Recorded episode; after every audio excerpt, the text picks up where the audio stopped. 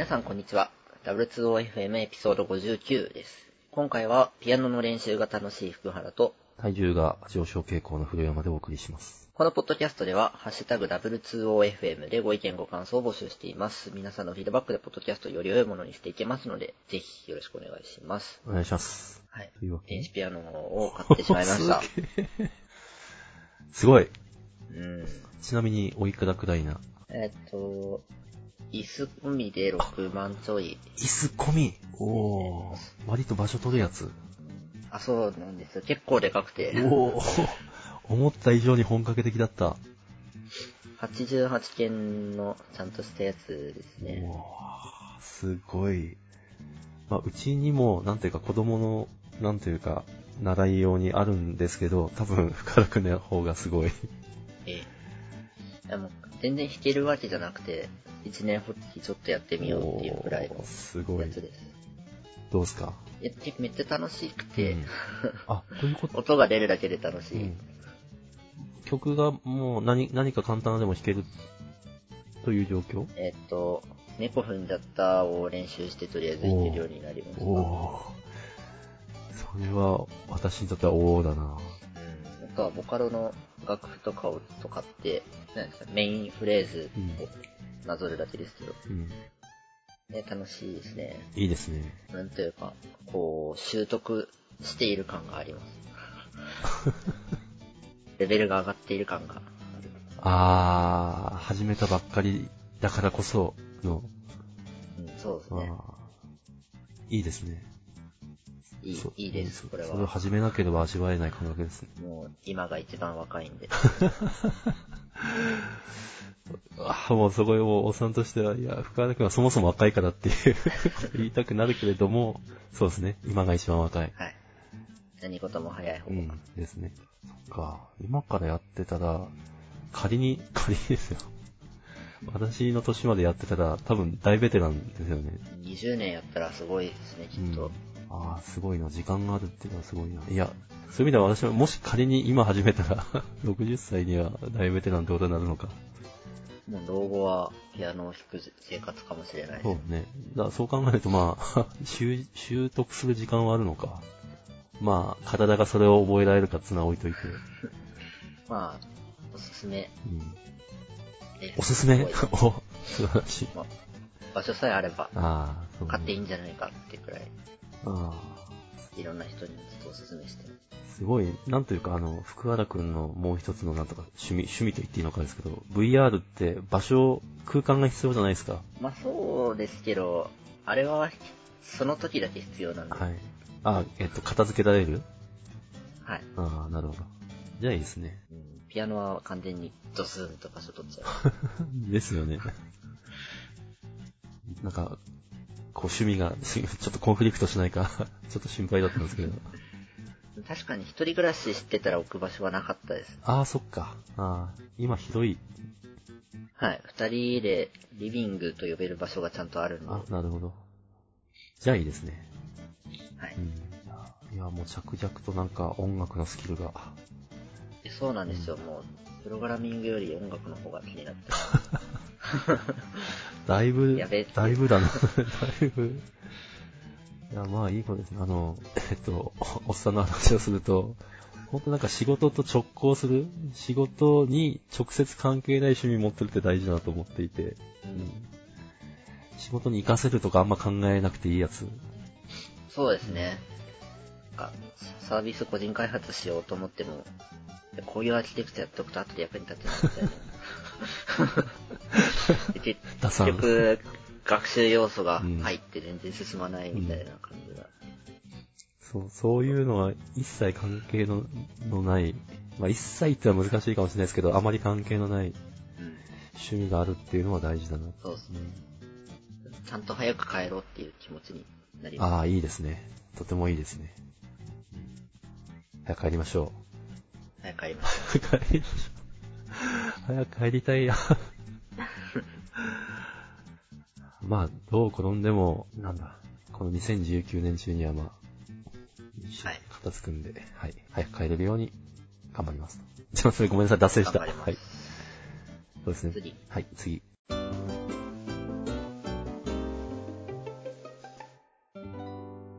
えっと、ピクセル4出るんですか？出るんですよ。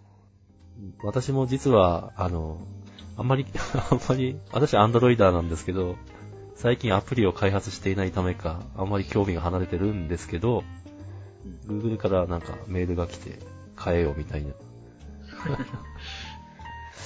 で ふむふむって見て、見たら、ちょっと欲しくなってきたって感じですね。これ、カメラがうん。3個。そうそう。あ、3個なのかな一緒です ?2 個かな？まあ、とにかく、なんか見た目はだいぶ、えっと、iPhone 11かな、はに近い、なんかすごい、背面のカメラが目立つ感じの、そうですよねうん。になってる。ベゼルレスで。うん。そうなんですよ。表だけ見たら、違いがわかんないですけど。わかる。わからないというのがわかる。うん、まあそうですよね。スマホなんてカバーしたらもう形わかんねえし、みたいな。うん、まあ、ただ私、今 Pixel 3 XL を使っていて、それに対して対して今不満があるわけでもなく、不満があるわけでもなく、そして買うとこれ、え、まあ私 XL を買うと思うんですけど、そうすると多分12万くらいするんですよね。わうーん。うーん。ぁ。うん。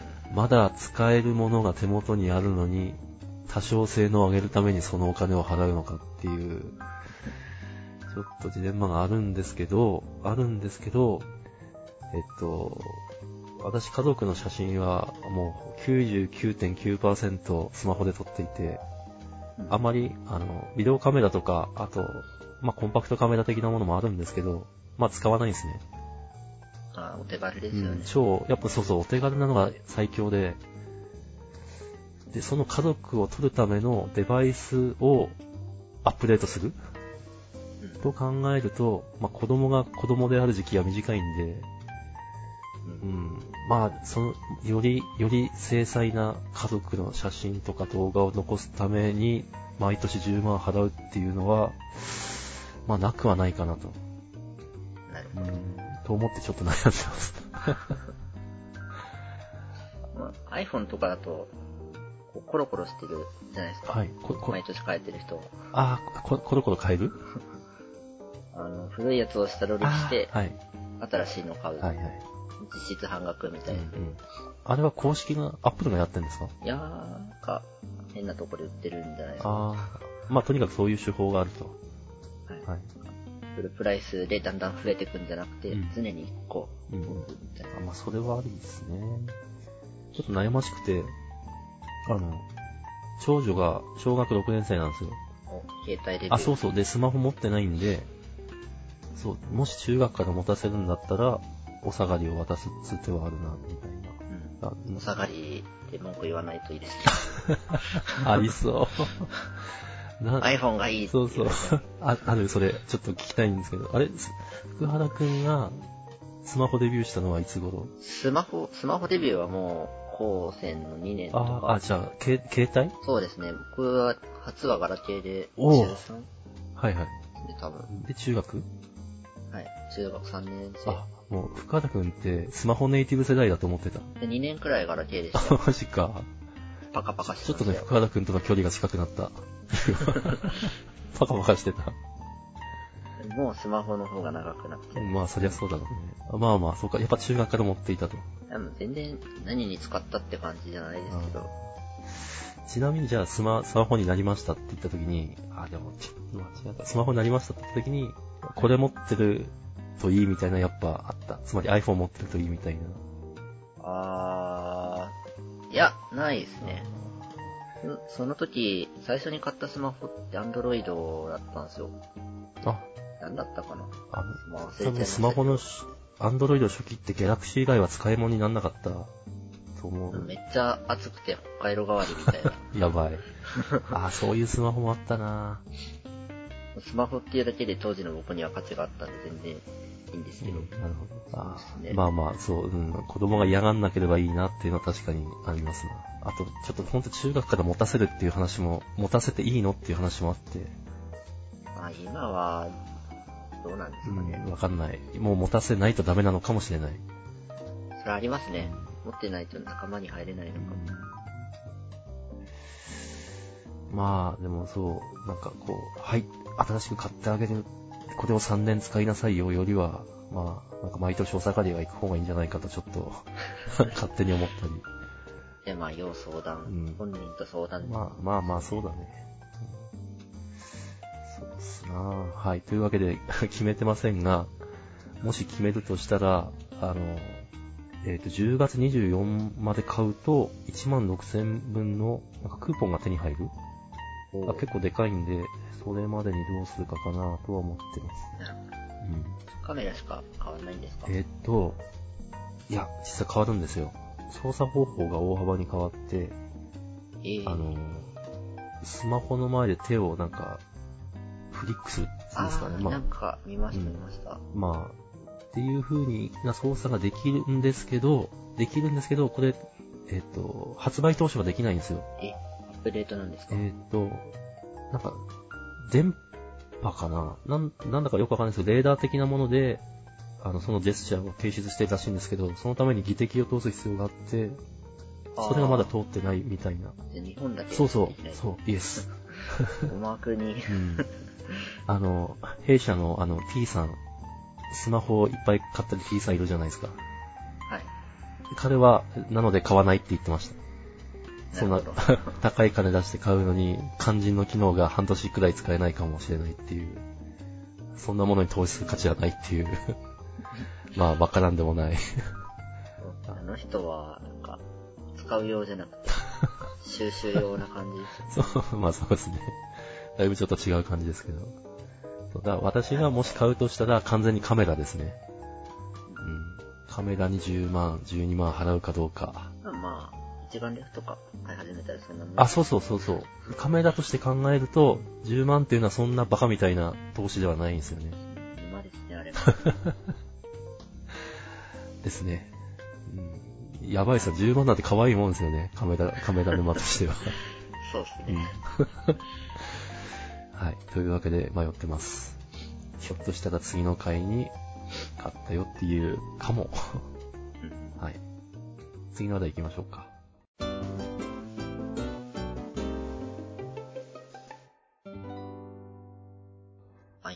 ゲームですね。はい。ファイアーエンブレム通過雪月。来た。もう今バリバリやってます。うん、かいや、素晴らしいゲームです、ね。神これは。神ゲーです。神か。神来ちゃった。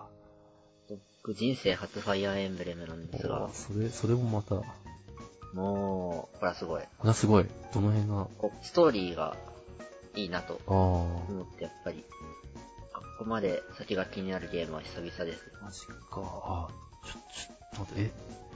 私のファイアーエンブレムって、スーパーファミコンで止まってるんで、だいぶ前なんで、今のって、なんか、俺が知ってるファイアーエンブレムではない。まあ、しいやー、どうか。なんていうか、あの、単性のシミュレーションゲームっていうのは合ってます？あ、そうです。あシミュレーションゲーム自体全然やってこなかったね。ほぼ初なんです。あ、なるほど。難しい。そう、あの、ごめんなさい、福原くんといえば、あの、反射神経というか、そう、アクションゲーム的なイメージがあって、で、そうなんですよう。ん。RPG も結構苦手で、あの単性のやつ。うん。もうイライラしちゃって、戦うコマンドしか選ばないみたいな。バイキルと何それみたいな。向いてないですね。でもこれはいいと。はい。ああ、なるほど。そっか、スイッチでできるしなぁ。ここまで言われたらそれやりたい。一つのルートだけだと全部わからないっていうのがうん。いい、いいですね。ああ、えーっと、3パターン？そう、えっと、厳密には4あパターンなんですけど、まあ実質赤か青か黄色あ、か。うん。いや、いいです。なんか、無駄に冗長になったりしなくて、そのルートでやるべきことをちゃんとやって、全部やれば全てわかるみたいな、なるほど素晴らしい感じですね。なるほど。そこまで言われたらやりたくなるけれど、やりたくなるけど、ゲームは本当に全部持ってくんで、目も手も、時間も。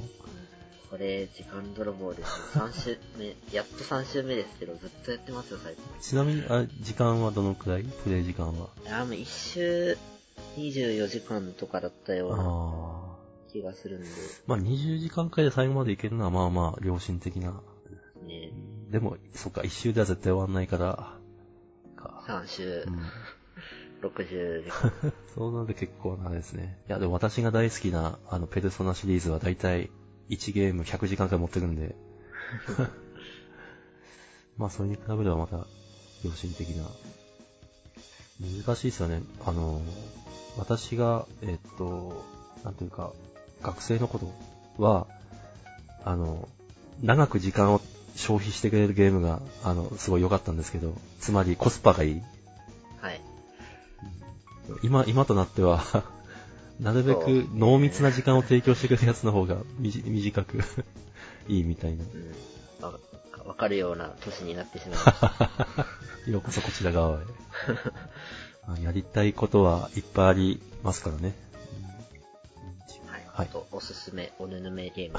おぬぬめ、はい、おぬぬめされました。はい。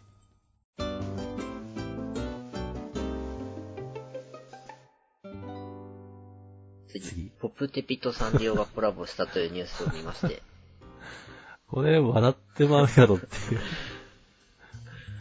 すご、すごくないですか？サンリオすごって。そう、これ、そう、あの、なんだろう、サンリオが持ってるブランドイメージ と、大丈夫か壊してないかっていう。いや、さすがサンリオですね。ああ、まあそうですね。懐の深さという意味では、ととても深いものを感じる。うん。まあ、結果的に受け入れられてるんで、うんいいんじゃないか。そうですね、そっか。これでサンリオを、サンリオには失望したみたいなのは、まあおそらくない。うん。僕は見てないですね。そうですね。いい感じにコラボしてる、無理やりじゃないというか、そうですね。こんこんなに協力的にやんなくてもいいそうですね、なんか、うん。ポプテは全然自重してない。うん。そこにちゃんとサンリオが合わせてる感じが、いや、すごい。うんすごい。そうですね。これは、これは笑うしかない。他に言うことないですけど。素晴らしい。詳しくは、え知らない人はショーノート見てください。はい。はいだけです。オッケー、オッケー。この話はこれでオッケー。次。次。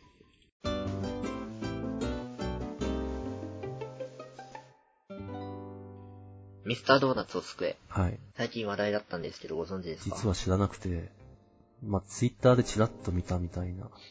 うんまあ、ミスドが結構前から続々閉店してて、知らんかった。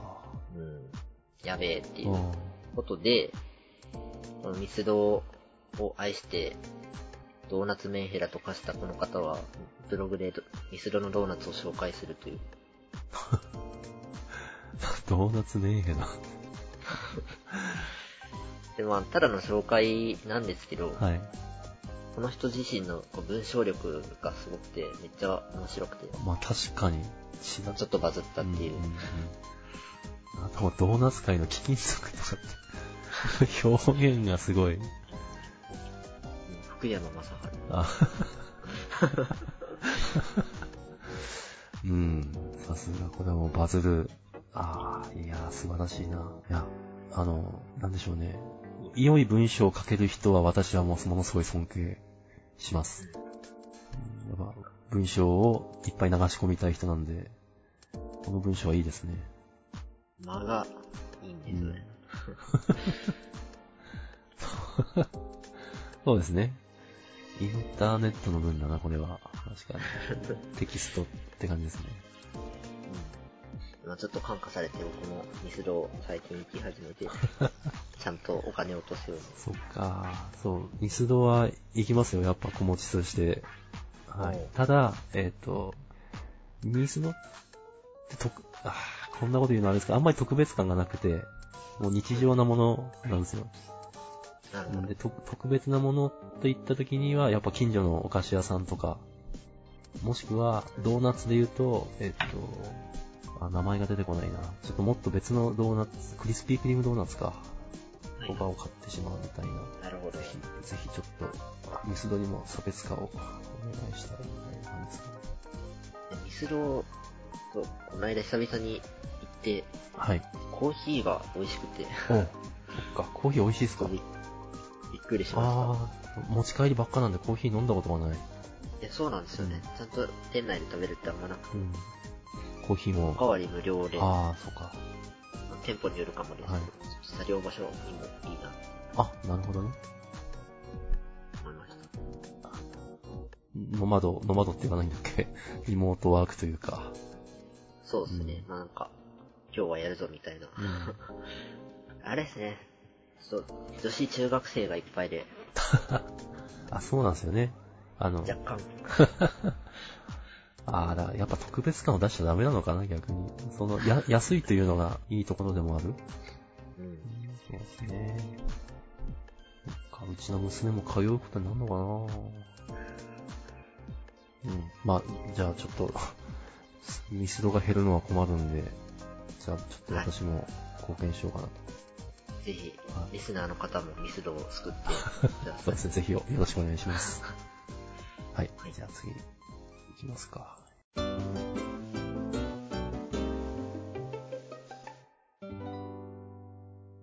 ー本好きの下克上という本がありまして。これアニメあそうそうそう、今期アニメもやってる。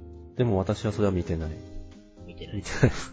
えっと、いや、いずれ見ようかとは思ってますけど、今は見てないです。はい、でな、るほど。なるほどですか。うん、そう、など、さっき格読むを紹介しましたけど、これはなどで、あの、また脱線すると、など、格読むはスマホの公式アプリがあるんですけど、などはないんですよね。で、ないんで、あんまり、なんだろうな、あの、ビシッとしたこの、洗練された使い心地のアプリはないんですけど、有志がアプリを出していて、おで、それによってはなんかギリ読み上げに耐えられるみたいなやつがあるんですよ。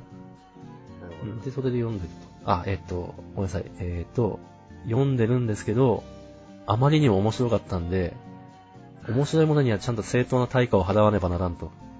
いうことで、あの、本を買ってると。あ、本うん出てるんですよ出てかおー。でも結構高くて、一冊1000円くらいするのかな。あえうんだからもう完全にお布施ですよね。